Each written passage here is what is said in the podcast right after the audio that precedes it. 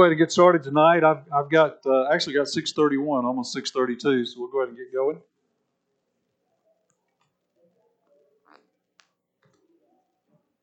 Can y'all hear me? Okay, is it good? Okay. All right. Well, we'll go ahead uh, tonight. As, as, you know, we've been looking at uh, First Timothy, and we'll continue on on that tonight. Uh, so, if you want to go ahead and turn in your Bibles there, certainly can. Uh, we'll be looking at part of chapter 3 and hopefully getting into chapter 4 uh, tonight. Uh, but first of all, welcome. Uh, I don't know how much y'all have felt overwhelmed by the world this week. Uh, this this week has been a little more overwhelming to me than some weeks, but uh, but I know y'all are dealing with uh, school and work and a lot of other things. So I'm glad you're here. It's, it's, good to be able to stop in the middle of the week and just visit with Christian people and be able to, to share. So again, thank you for, for coming. I'm going, I'm going to be asking for prayer requests in, in just a second. So if you have a prayer request, certainly let me know about that. Um, you know the uh, oh, oh I failed to mention uh, it's in our in an email I got out uh, I got received that um, indicated Emma Slaughter's having a birthday this Saturday. Uh, I think it said 91st birthday. Uh, so and encouraged us to send her a card just to recognize that and to encourage her. And then also, there's been a baptism this week. Uh, Cameron Thompson, a college student, was baptized last Wednesday. Uh, I don't know Cameron. Hopefully, we'll get to know Cameron, but uh, just wanted to make sure and point that out to you all tonight.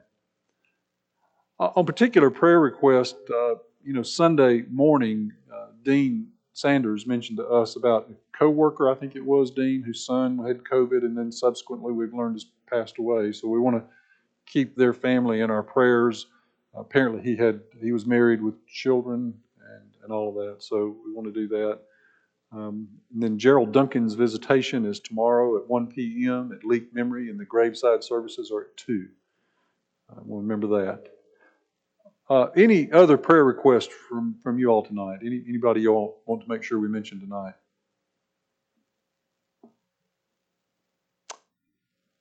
Yes, sir.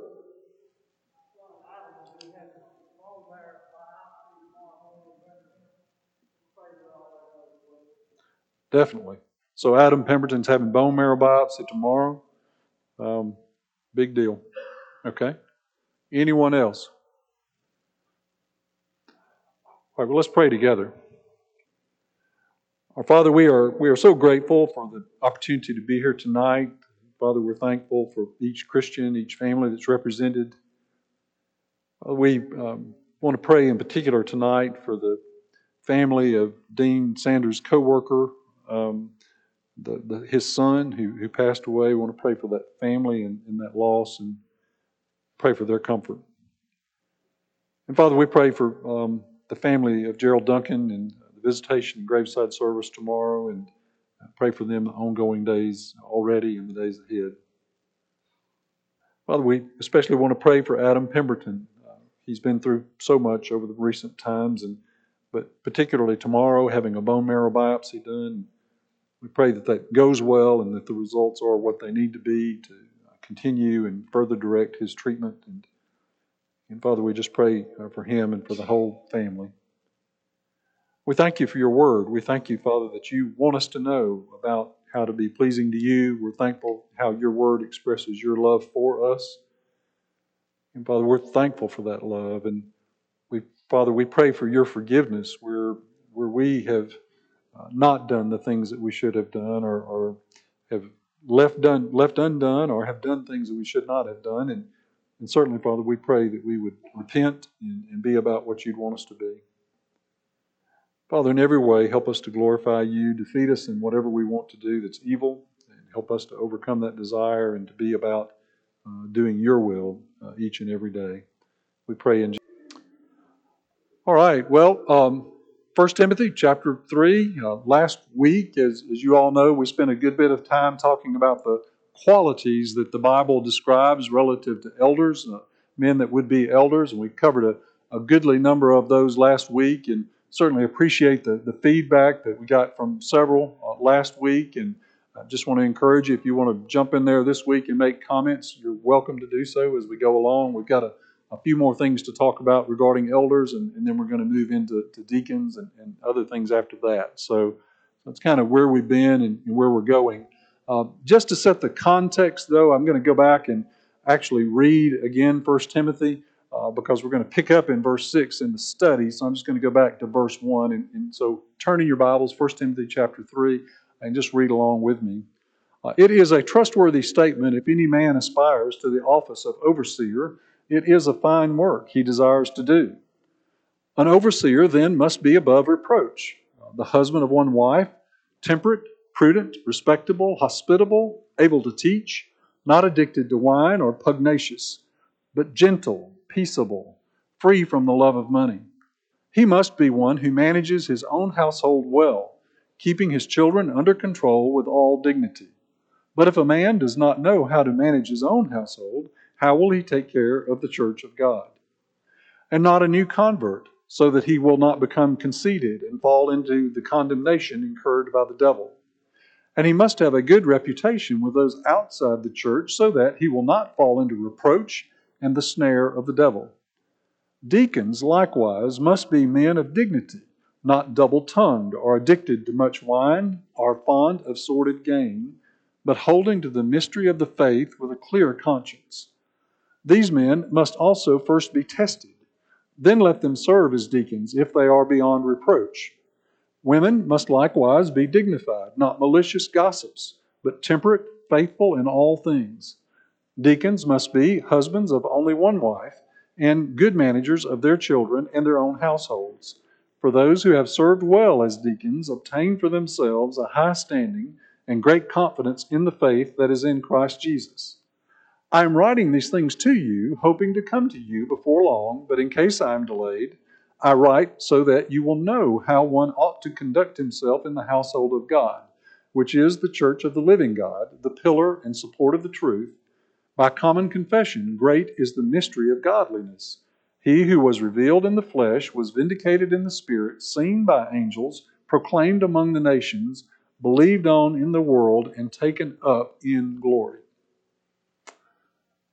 Thanks for hanging in there with me on that, but I just felt like it was important to go back and sort of refresh our mind on that as we progress on in this study. So, where we wanted, where we left off at last week was verse six, uh, when it references an elder not being a, a, a new convert, and I, I think that's self-evident in terms of uh, what's necessary in the eldership position. So I won't really dwell on that, but, but did want to make mention of that since the scripture does mention it.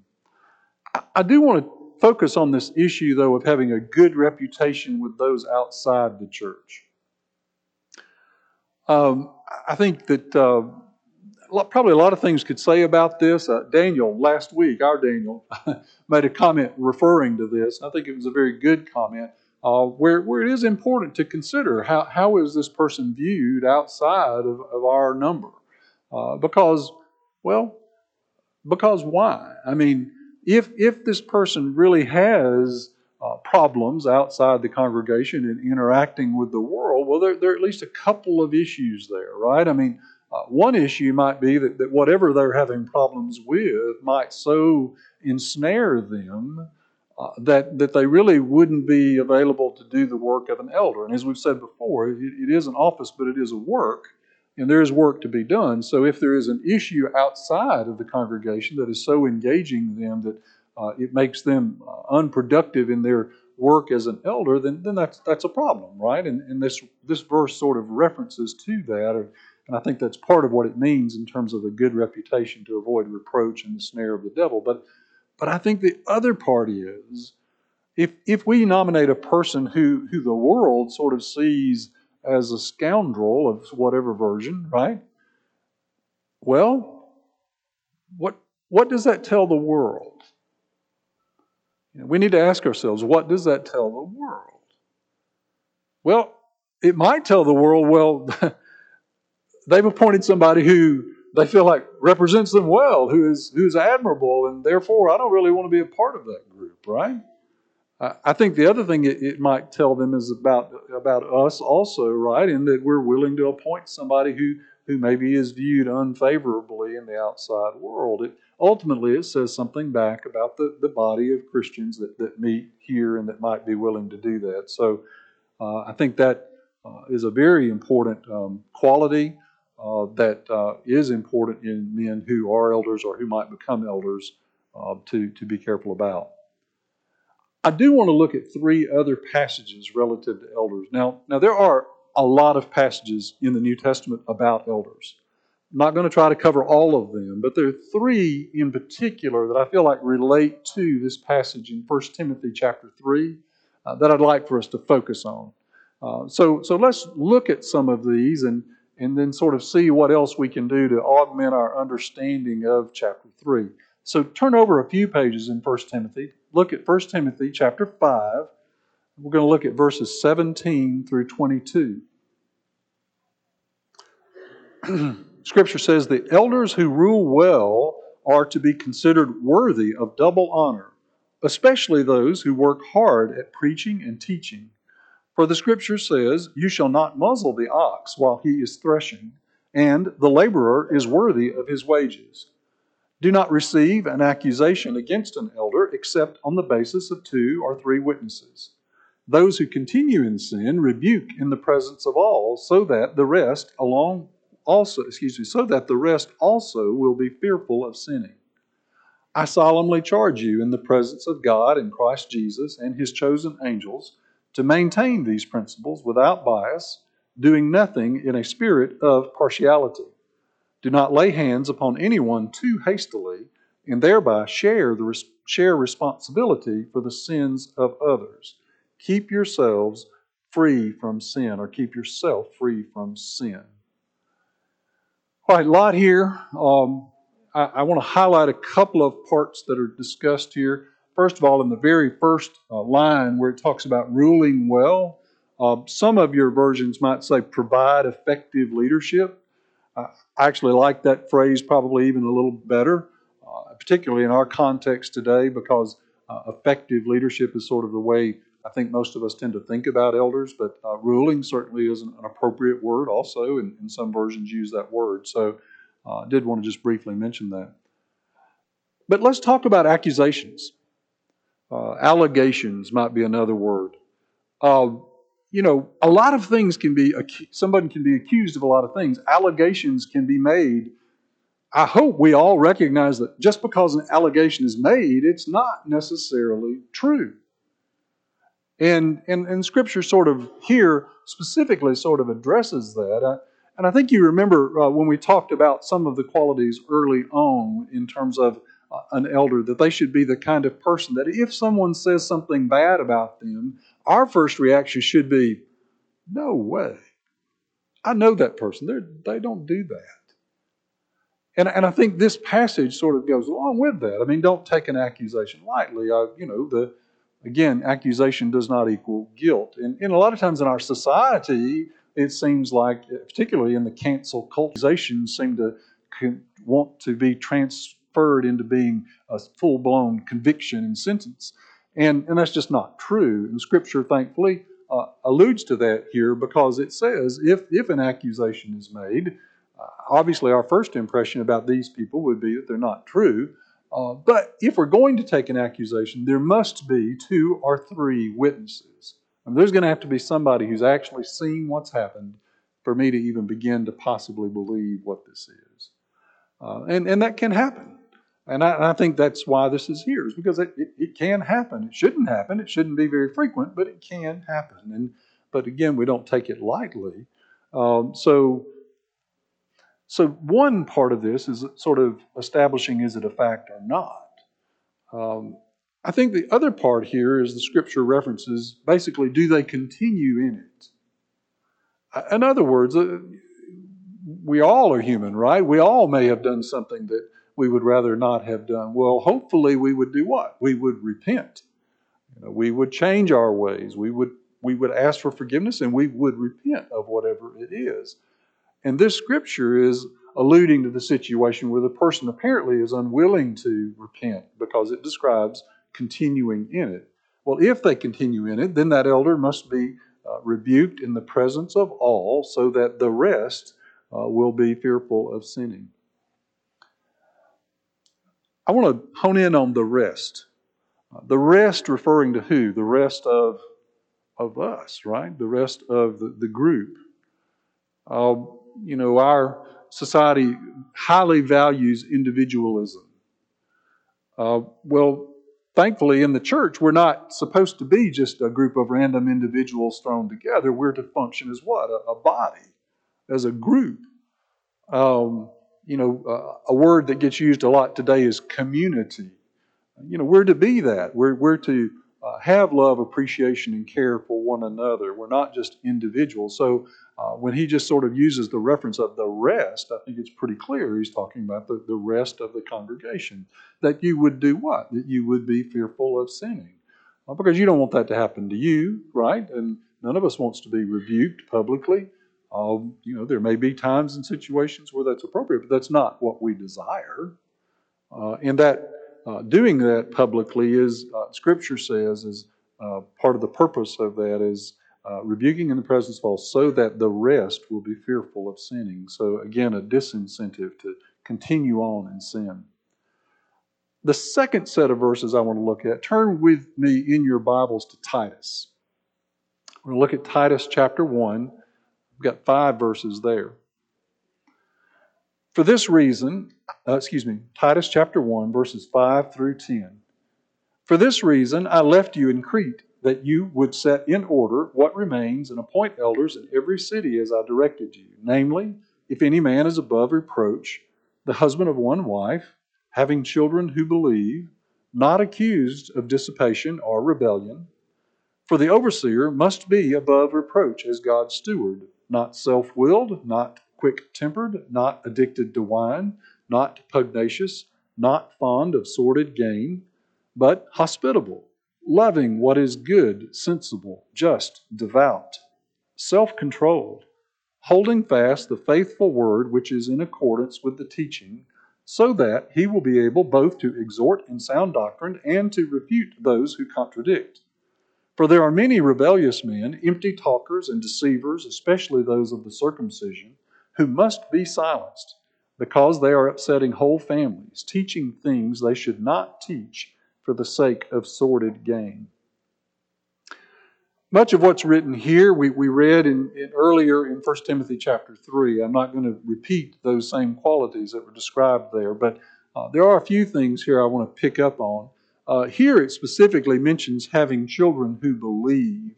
And I want to contrast that to what it says a little bit later about deacons, where it talks about deacons managing the children in their household. It doesn't really describe if they believe or not. Well, I think that by just purely reading it, it seems to anticipate, not always true, but it does seem to anticipate that most of the time elders are going to be uh, men who are more mature uh, than the deacons are uh, in their family structure and, the age of their children and that sort of thing. Not exclusive, not always, but but certainly the requirement of having children who believe is there. Now, um, and that's in uh, as far as the contrast with the deacons is that's 1 Timothy chapter 3 verse 12. Doug Schofield last week uh, referenced the importance of refuting bad doctrine. Um, you know, there there is unsound doctrine, obviously, that can get uh, interdicted into a, a congregation or into just even a single family or single person and, and whoever would be an elder needs to be somebody who's what? Who's capable of, of contradicting that. Well, hopefully preventing it, hopefully teaching and, and uh, advocating for and exhorting better behavior. Uh, but they also need to be the kind of person who is knowledgeable enough about Scripture and has the kind of relationships they need to have to be able to actually refute uh, people that would try to interject false doctrine.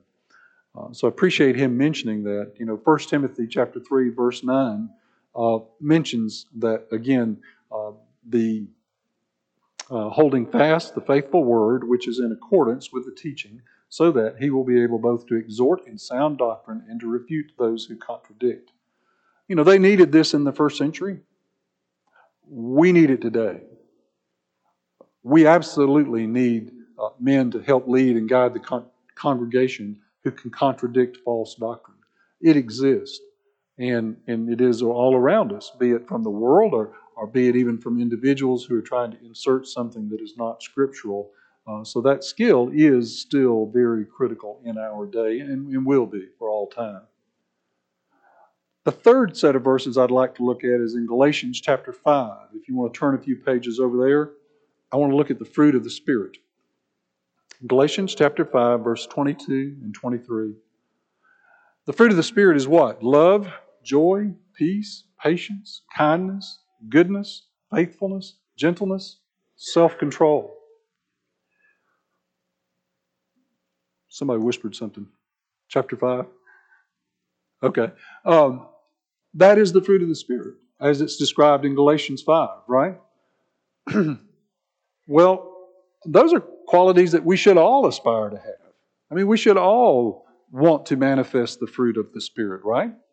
Uh, but the reason why I mention it here is because if there is a person who might be being considered uh, to be an elder who, who maybe meets some of the other qualities that we've described previously, but they really don't manifest the fruit of the Spirit, well, then I'm not sure they, they qualify either, right? Because of the uh, that being just a, a, something that we should all uh, be about, uh, developing the fruit of the Spirit and sharing those activities. So I want to make sure that we, sort of understand that the, the qualities that are articulated in 1 Timothy 3 and in Titus 1 are really built on the base of someone who, who does manifest the fruit of the Spirit. So um, that's about it in terms of what I wanted to cover before I, before I leave the topic of elders, though. I want to open it up to you all. If, if y'all want to add any additional comments or have any questions, I'll stop now and, and leave that to you all before we move on. Any particular uh, issues or questions you want to ask about?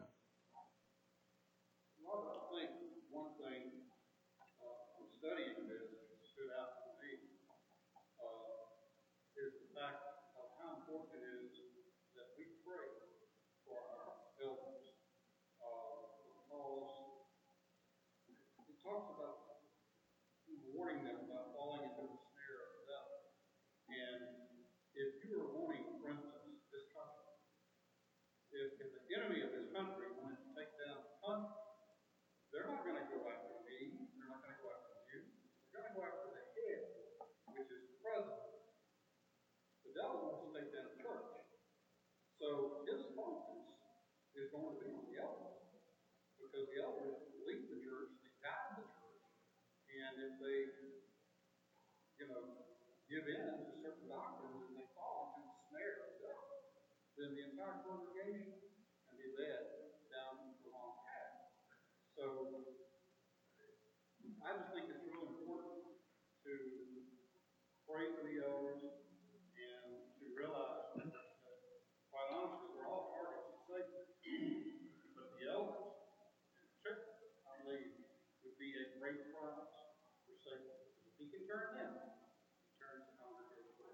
Wow, what a great point. Amen. Yeah, what a what a great point. Uh, for the sake of the folks online, I want to try to repeat a little bit of what you said, Tommy. That uh, we need to be in prayer for our elders because uh, Satan's going to attack the lead, and uh, he's going to attack all of us. But he's particularly going to prize attacking the leaders, and and we definitely need to be in prayer for our elders because they do have to confront that. In in in in Satan would uh, say that would be a real prize to get one of the elders, right? And um, we do need to be in prayer for these men. Excellent point. Anyone else?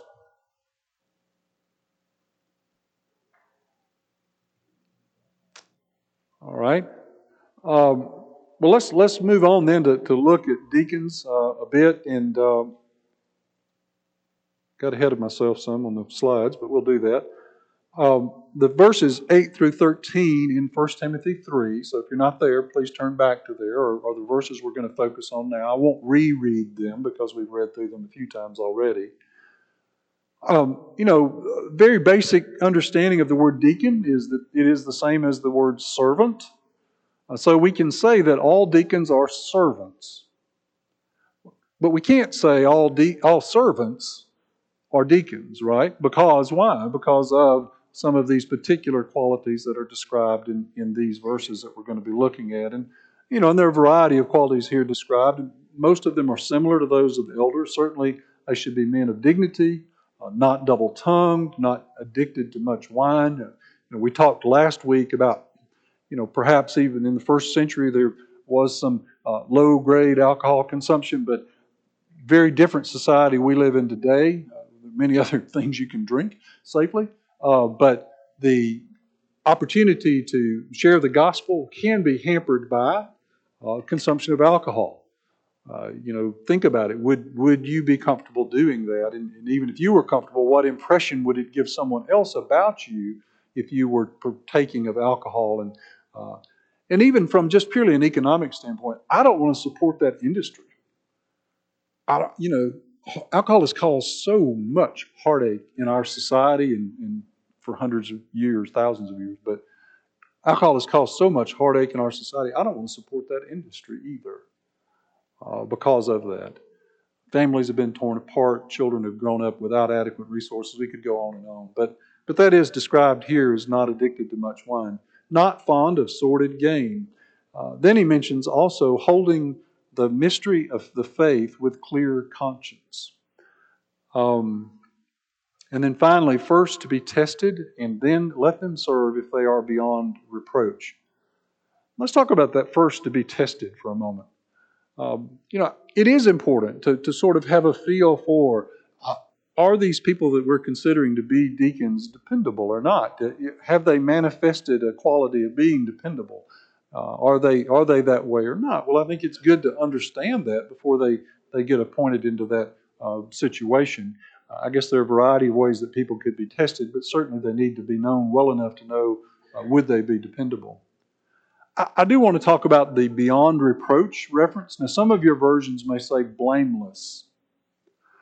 The reason why I want to make mention of that is blameless is not the same as sinless. How do we know that?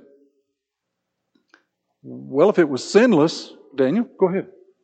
There's a reference to it. Noah was considered blameless. However, for what he did blameless his age did not sinless in his age. Because he wasn't in his Jesus. He was sinless, but he was blameless Okay, so Noah was described as being blameless, but he was not sinless because he, he still required Jesus, right? As we all do. And I think that that gets at the point I was going to make is blameless is not the same thing as sinless because if it was sinless, then who would be qualified? Nobody. Right? No one. All have sinned and fallen short of the glory of God. So so, what does it mean? Uh, well, the reference mostly is understood as being not holding on to chronic sins.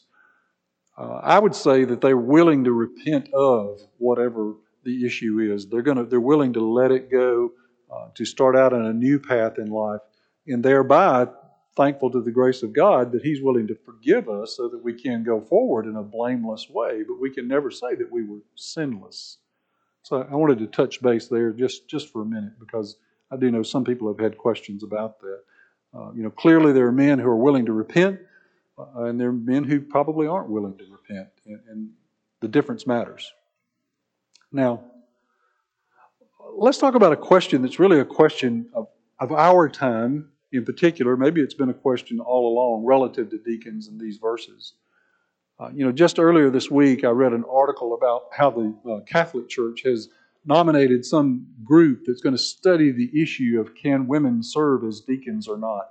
Uh, in Catholicism, the deacon is a different role from, from what we're reading about here in the Bible, but uh, but certainly the Catholics are not the only group out there to have studied and looked at this issue. There are many other groups out there that have I've done that and, and have come to conclusions about that.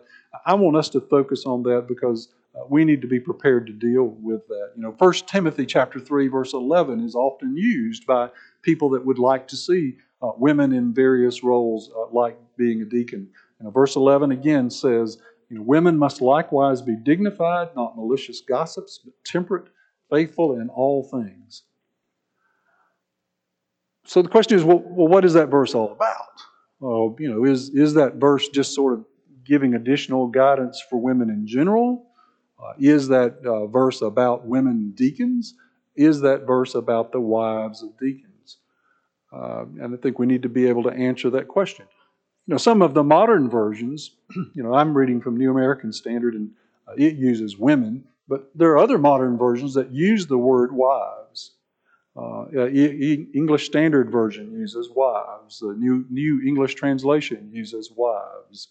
Um, so uh, that word, but either word you use, either women or wives, uh, I think you, you still have to be able to say, you know, um, how to answer that question still is pertinent. Let me back up and say it that way. You know, women, those who would say women or wives can occupy the office of deacon, those who would say that, I, I would say no. And why? Well, because of verse 12, right? What does verse 12 say? Verse 12 says that deacons must be husbands of only one wife, uh, good managers of their children in their own households. Uh, that's pretty clear. Uh, pretty clear. Now, I have said before, you know, what goes on in our times of assembly is very important. Uh, but as far as the total week that we operate in, there's a whole lot more hours that we spend outside of the assembly. And there are plenty of opportunities for men and women to, to be very involved in serving others and doing other things and being very active and uh, fulfilling the will of God in the world. So, uh, you know, again, I, I, don't see it as limiting in, in that regard. And the the limitation, though, is around the office itself, and and that's where, where Scripture comes into sort of giving us that guidance. So that is very important. Uh, just to end up on chapter three a little bit, you know, he he says, "Well, why am I writing to you now?" Oh, yes, I'm sorry, Caleb.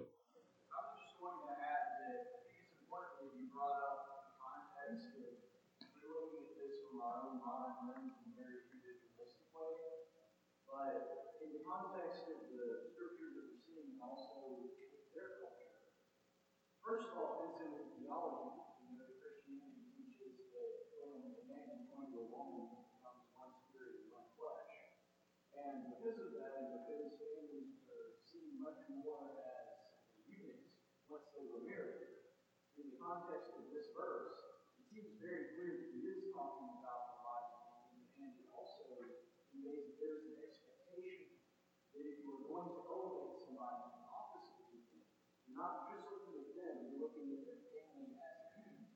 We see this earlier in chapter 2, but you have to consider a person's children, not just them, when you're thinking about doing this. And so, uh, if you understand the sort of uh, dynamic that is surrounding this verse in this passage, and you also understand the dynamics and the culture that been reading at the time, seeing it how they would it from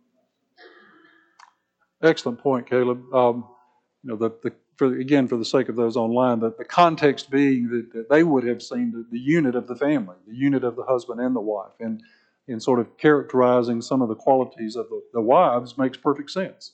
Is that fair, Caleb?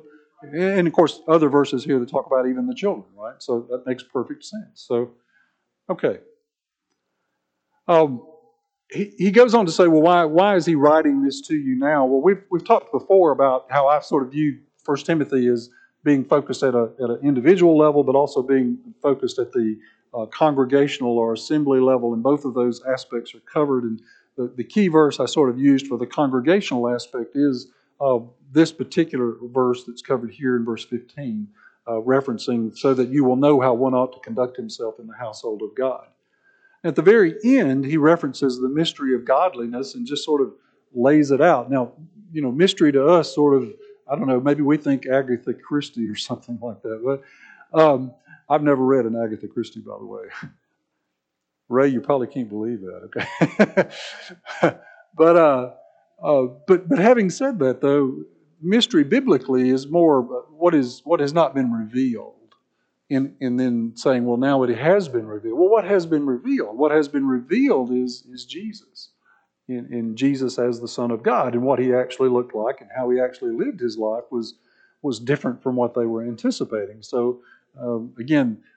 The, the word mystery there, I think, uh, for us is better thought of in terms of being revealed. Uh, any other questions about chapter 3? I'm fixing to move on to chapter 4. Any other comments you all would like to make? Okay, let's look at let's look at chapter four, and um, let's see in chapter. Uh, let's see.